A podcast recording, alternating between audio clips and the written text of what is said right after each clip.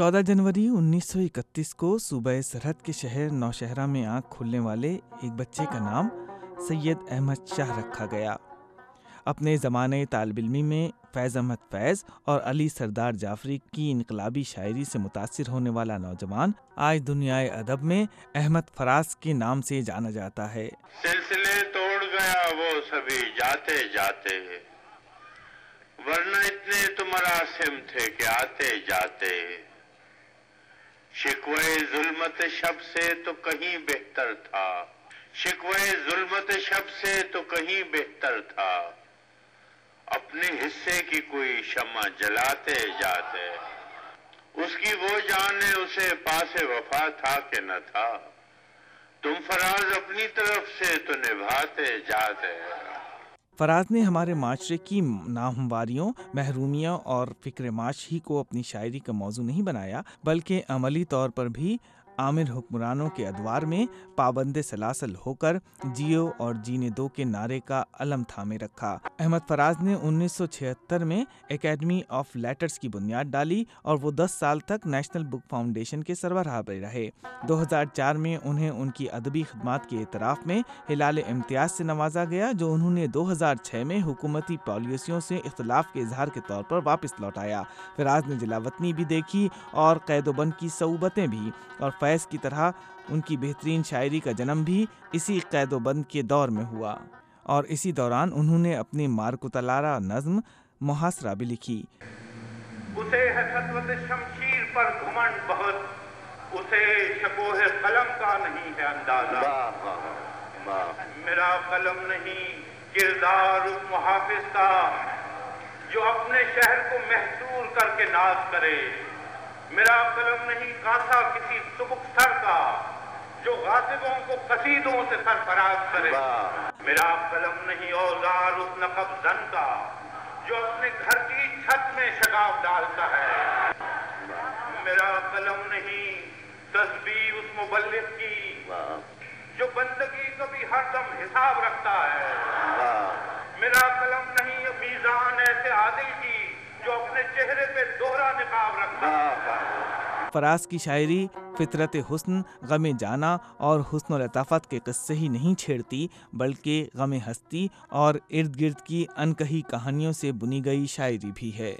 آئیے سنتے ہیں فراز کی شاعری پر مبنی کچھ ایسا کلام جو خود ان کی آواز میں بھی ہے اور ساتھ ساتھ دنیائے موسیقی کی مشہور آوازوں نے بھی اس کے کلام کو چار چاند لگائے ہیں۔ سنا ہے ربط ہے اس کو خراب حالوں سے، سنا ہے ربط ہے اس کو خراب حالوں سے، سو اپنے آپ کو برباد کر کے دیکھتے ہیں، سنا ہے درد کی گاہک ہے چشم ناز اس کی، سو ہم بھی اس کی گلی سے گزر کے دیکھتے ہیں، سنا ہے اس کو بھی ہے شعر و شاعری سے شغف، سنا ہے اس کو بھی ہے شعر و شاعری سے شغف، سو ہم بھی معجزے اپنے ہنر کے دیکھتے ہیں، سنا ہے بولے تو باتوں سے پھول جھڑتے ہیں، یہ بات ہے تو چلو بات کر کے دیکھتے ہیں، سنا ہے رات اسے چاند تکتا رہتا ہے، ستارے بام فلک سے اتر کے دیکھتے ہیں، سنا ہے دن کو اسے تتلیاں ستاتی ہیں، سنا ہے رات کو جگنو ٹھہر کے دیکھتے ہیں، رکے تو گردشیں اس کا طواف کرتی ہیں، چلے تو اس کو زمانے ٹھہر کے دیکھتے ہیں، یہ عالم شوق کا دیکھا نہ جائے، یہ عالم شوق کا دیکھا نہ جائے، وہ بت ہے یا خدا دیکھا نہ جائے، یہ عالم شوق کا دیکھا نہ جائے۔ اس نے سکوت شب میں بھی اپنا پیام رکھ دیا، ہجر کی رات بام پر ماہ تمام رکھ دیا، دیکھو یہ میرے خواب تھے، دیکھو یہ میرے زخم ہیں، میں نے تو سب حساب جاں برسر عام رکھ دیا۔ برصغیر پاک و ہند میں شاعری اور گلوکاری کا امتزاج کوئی نئی بات نہیں، مگر غزل گائیگی میں کمال حاصل کرنے والے شہنشاہ غزل مہدی حسن نے احمد فراز کے کلام کو جس طرح گایا، کسی اور فنکار کو یہ کمال کم ہی حاصل ہوا۔